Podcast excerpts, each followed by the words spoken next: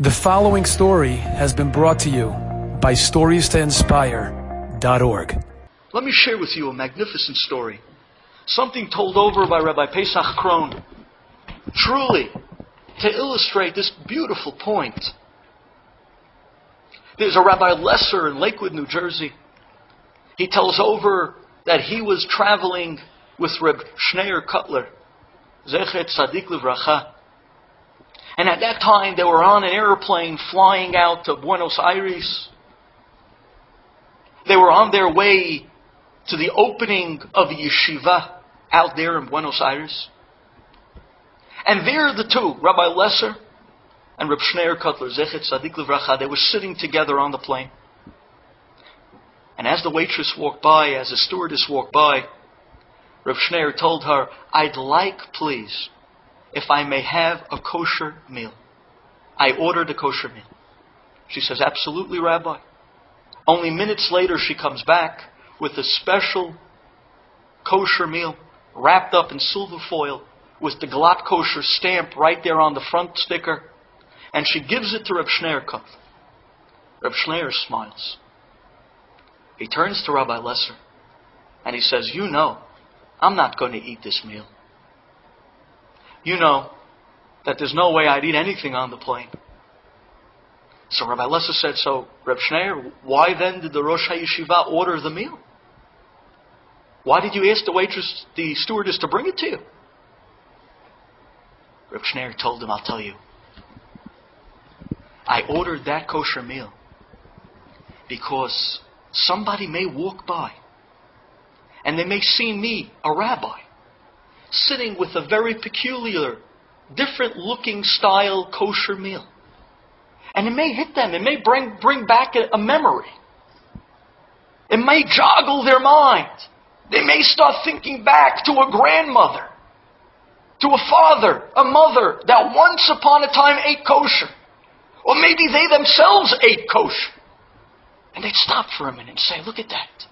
The rabbi's eating kosher. I remember when I used to eat kosher. And they'll turn to me and they'll say, Rabbi, just sitting, watching you, eating that kosher meal brought back beautiful memories to me of my grandmother who only ate kosher. And Reb said, at that minute, I'm to turn around to that person and say, I'm not eating the meal anyways. Please, you take it. You have it. And I can get a Jew I can get a Jew to eat a kosher meal. And who knows? Who knows, it might impress them to the extent with the wonderful warm memories of the past that they may begin to eat kosher again. Rabbi Lesser looked at Reb Schneur and said, ah, That's truly angelic. But how realistic is that?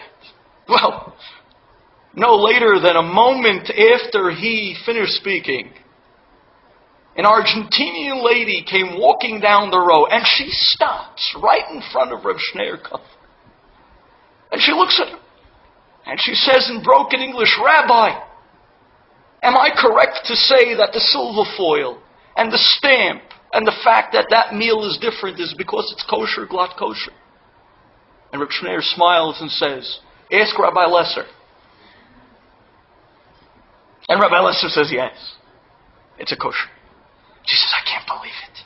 I haven't seen kosher food in years.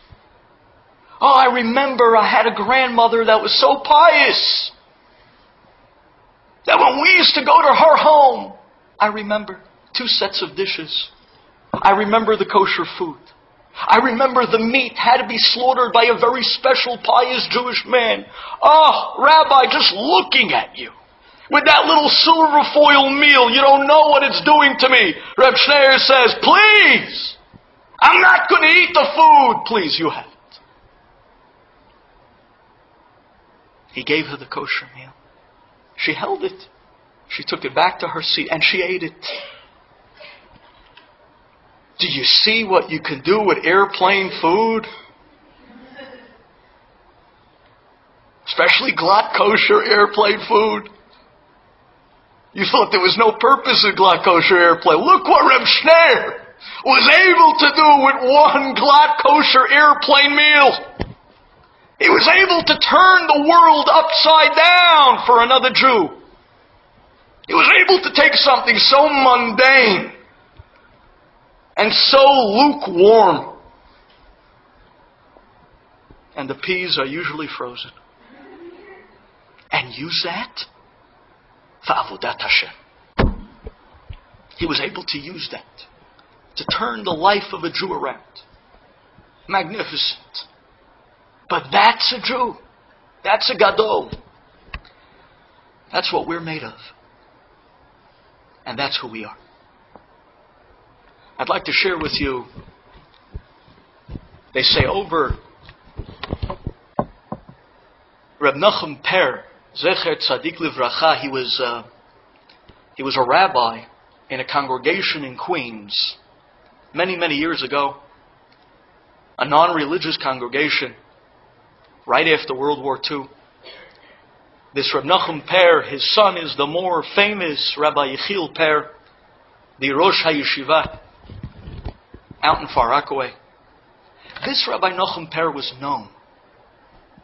He stood at six foot three.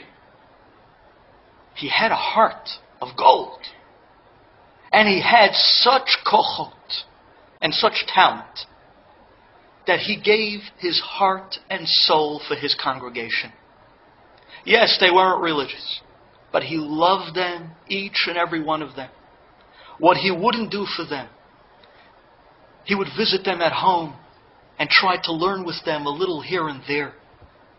He'd give them their heart to be able to walk to shul on Shabbat and not to drive. What he didn't do for this congregation, he got a little bit older.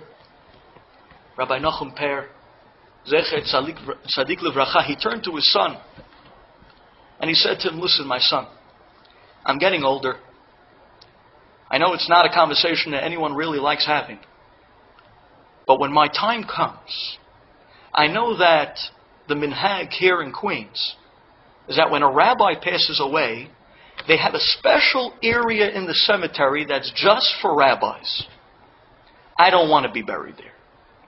I insist, and I'm going to put it in my tzava, that when my time comes, I insist to only be buried amongst the congregants of my shul. Now, his son was looking at him. Dad, Abba, there's nothing that you do for them. Even in death, you want to be there with them. Why don't you take the more respect, respectable plot? Be buried with the rabbis. That portion of the cemetery. He got very angry. He got very fervent. He said, Absolutely not. I insist that you bury me with my congregants. So his son asked him, Why? Why, Abba? Why? He says, I'll tell you why. I know. I know that my congregants are not re- really religious. I know that their children aren't really religious. And their children, a Jew in America without religion is very, very scary. They're not going to have really much to their Judaism. They're not going to be keeping Shabbat. They're not going to be keeping Yom Tov. They're not going to do the mitzvot. But one thing they'll do, no matter how irreligious they may be, they will come to the cemetery every year and they will visit their parents. When they come to the cemetery, those kids, when they come to visit their parents' grave, they're going to stumble on my grave. They're going to look at my tombstone. And they're going to remember the old rabbi that loved them. And suddenly it may joggle in their mind. Maybe something I once taught them as children. Maybe they'll remember the Simchat Torah, dancing together, everyone together with the Torah. Maybe there's something about a Shabbat that might come back to them when they look at my tombstone, the old rabbi, how he loved him and how he loved us. I want to be buried there. It might joggle them, it might move them, it might change them and send them back on the road to Hashem. I insist. I want my grave to be amongst my congregants. That's a gadol. With a tombstone. He's looking to infuse Kiddusha to another Jew with a tombstone. I heard recently a story that, I tell you honestly, when I heard it, I was wowed. It was something that I felt is uh, truly, truly hitting this point out of the park. And this is a story about a common person. This is a story about somebody like me and you. I don't want to call you common, I'll call me common. A guy by the name of Josh Braunstein. This story took place pre cell phone era, years ago, when you actually had to find that dinosaur slash telephone booth to make a call when you were on the road. And here he is, Josh Braunstein, going through the battery tunnel to New York City, comes out of the tunnel, makes that first ride onto the FDR, and he gets off at one of those little side streets. then until 9-11, no one really knew what was going on in those side streets, right? They thought it was fested with elves. Finally, they found out that people actually lived there. There was a phone booth there. And this Josh Braunstein, he had to make a call. So he pulls the car over, he goes up to the phone booth, he puts in his dime, and we're talking long time ago. And as he's dialing on a rotary phone, you know, the ones you see in museums, he looks up and he sees on top of the phone booth there is a planner book, a calendar, schedule, phone numbers, doozy on top of the phone booth. He pulls it down. Someone obviously forgot it, their planner book. And when he opens it up, he sees there's no name. But one thing caught his eye. Because as he's fingering through the pages, he saw the names of different rabbis that lived in Brooklyn, New York. Obviously, the owner of this planner book was Jewish, but no name. So he quickly scrolled to that date to see maybe there was some sort of a meeting written down where he can kind of intercept the person, give him back their planner. And he looks through, and sure enough, one on Lexington Avenue, one on Madison Avenue. No phone numbers, no addresses. What is he going to do? Walk up and down Madison showing a phone book? Planner. Well, he figured maybe his wife can give him a hand on this. A lot of times. And you see this. Something's lost in the house. A guy could look for it for hours. His wife walks into the room. I, I don't. I, I'm still trying to work this one out. Maybe it's a sixth sense. They have a honing device that's able to bring him straight over to whatever it is that they find it in seconds. So he says to himself, maybe she can find something in this planner that I didn't see. Kidarka bakodesh. So that night he comes home from work and he shows her the planner. And she starts fingering through the planner and she finds, lo and behold, that on the last page of this planner, it said, Mom, with a 305 phone number area code. 305. It's the havens of old moms. That's Miami. So they figured they'll call whoever's mother this is. And maybe she can give him a tip on which one of her children this actual planner could belong to. So they get on the phone, his wife calls, and an old lady picks up. And the wife says, Hi, my name is Mrs. Braunstein. You know, I come from a religious family, and this gives me and my husband a tremendous opportunity to do a mitzvah. We found a planner. It has no name, but it says mom with your number at the end. Is it possible that maybe it's one of your kids? So the old lady, she says, absolutely. It's my daughter.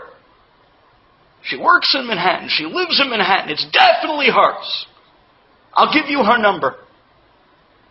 So they chatted a little bit, and then she gave her the number. They hang up with mom. And sure enough, they call the young lady with the missing planner book. They call her up and they say, Hi, We just got off the phone with your mother from Miami. We found your planner. And she said, Oh, thank you. You don't know without that planner. I am totally lost. That planner is my right arm. And she starts going into the whole soliloquy of what a planner means to a woman. A guy doesn't even know what a planner looks like. I have a cell phone. What do I need a planner for? It has a calendar in it. I have a Rolodex, right? Fool! A planner! It's your written secretary. She was thanking him. Thank you. She came out that night, she picked up the planner, and she couldn't stop thanking him. Well, a week passes by, and the next Shabbat, Josh Braunstein, when he comes home Friday afternoon, he sees that a florist pulls up in front of the house, and he brings out this big bouquet of flowers. And he brings it into the house, and they take a look at the, the person who sent it, and sure enough, it was this lady, the one from the planner. And she writes there on the card, Thank you so much. I have no words. You don't know what you did for me. And this is what she writes on a letter. She writes, Five years ago, I became Ba'alat Teshuvah, I became religious, and my mother in Miami was so angry at me. She felt I was rebelling against her, as if her way of life just wasn't good enough. As if when she brought me up as a child, it wasn't educated enough of a life, that I needed something more. She wouldn't speak to me, my mother. This past Saturday night, after I spoke to you, later on that night, my mother called me from Miami. And she said to me, Dear, I want to tell you something. Originally, five years ago, when you became religious, I really thought you were going off the deep end. You were crazy. I did not know what you were looking for, and I did not know what you were trying to accomplish.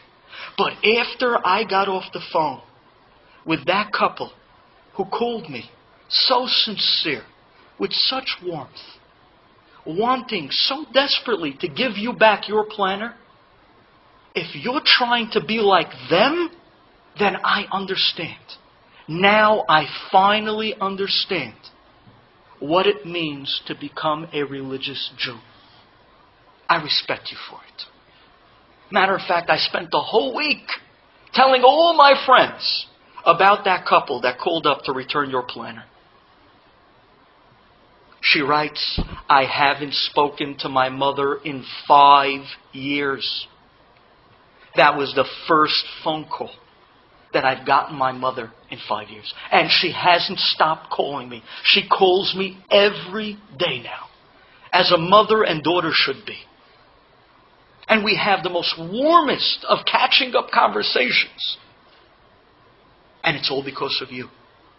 Because of a planner that you were looking to return. A planner. Look what it did to somebody's life. Who could have imagined? Who could have imagined? The most simple, the most mundane, airplane food, a tombstone, a planner. But we can take it. And we can elevate it. And we can use it for unbelievable Kedusha. We can make magic with the mundane. That's the power we have invested in each and every one of us. Let's listen to this told over by a mainstream AM Lebanese girl from the community who was on a city bus going to school one day when she was only about 14 years old. On her way to Yeshiva Flatbush, as she told me over the story. And one day, another girl from the community, going to a Bet Yaakov from a little bit more of a religious family, gets on that city bus. She moves to the back, sits down. A few minutes later, an old person gets on the bus. And this girl, this religious girl, quickly, she waves to the old lady, gets out of her chair, and tells her, please, take my seat. Now the old lady says, no, no, dearie, I can stand. I don't never take your seat. No, I insist. And they go back and forth till finally the old lady takes the seat. Now, this other girl who was watching the scene, not so religious, she said, Honestly, I thought this other girl was a loser. A loser. Now you're standing. What did you accomplish? The bus is swaying, you're swaying back and forth. Okay, wonderful. You get the Good Samaritan reward. You gave the lady a seat. Big deal. But she says, You know, then I thought about it. I thought about it for a minute. And the truth of the matter is, that's such a beautiful thing to do. She says, The next time an old person got on that bus, this young girl, on her way to Yeshiva Flatbush, she was the first one to jump up and say, Please take my seat. It meant that much to her. It meant so much to her that she went out. She asked her father, I'd like to find out a little bit more what it means to be religious. Her father said, Fine, please. The next day she comes on the bus, she meets up with this girl, going to Borough Park, nonetheless, a girl from our community, going to a high school in Borough Park. And they start to talk. And little by little, they become friends. Little by little, they get to know each other. And she told her, I want to tell you that that time when you got up and gave a seat to an old person, that old lady, you have no idea how you inspired me. You opened my eyes to a whole new meaning of what it means to be Jewish. I thought that was amazing. And I'm doing it myself. And there was a bond that began to form in friendship. And this girl became religious. I'd like to fast forward this story. Some years later, some years later, my wife tells me that I have to quickly get my suit on because her brother is getting engaged. So I said, Wow, now there's there's something out of left field. We didn't even know he was going out. He says, Yeah, they kept it very quiet. He's getting engaged tonight. I got my suit on. We came to the house. And sure enough, my wife comes walking in. She looks at the girl, the kala, and she gives such a shrieking yell. Now, I've been by a lot of engagements. I've seen girls yell even when they don't know the color. Right, Albert? I mean, you got to fit in with the crowd. It's part of the entrance fee. You walk in, you yell, take off your coat, and you go have a good time that night. It's ceremonies. But didn't stop there. The yelling, the screaming. And then the Kala looks at my wife and she gives a yell. I said, Whoa. I didn't know ceremony is for it to be returned. The Kala as well. And they're yelling and they're screaming, they're hugging each other, they're crying. And my wife says, I can't believe it's you. And the other one says, I can't believe it's you. And then I walked up to my wife and said, Hi, it's me.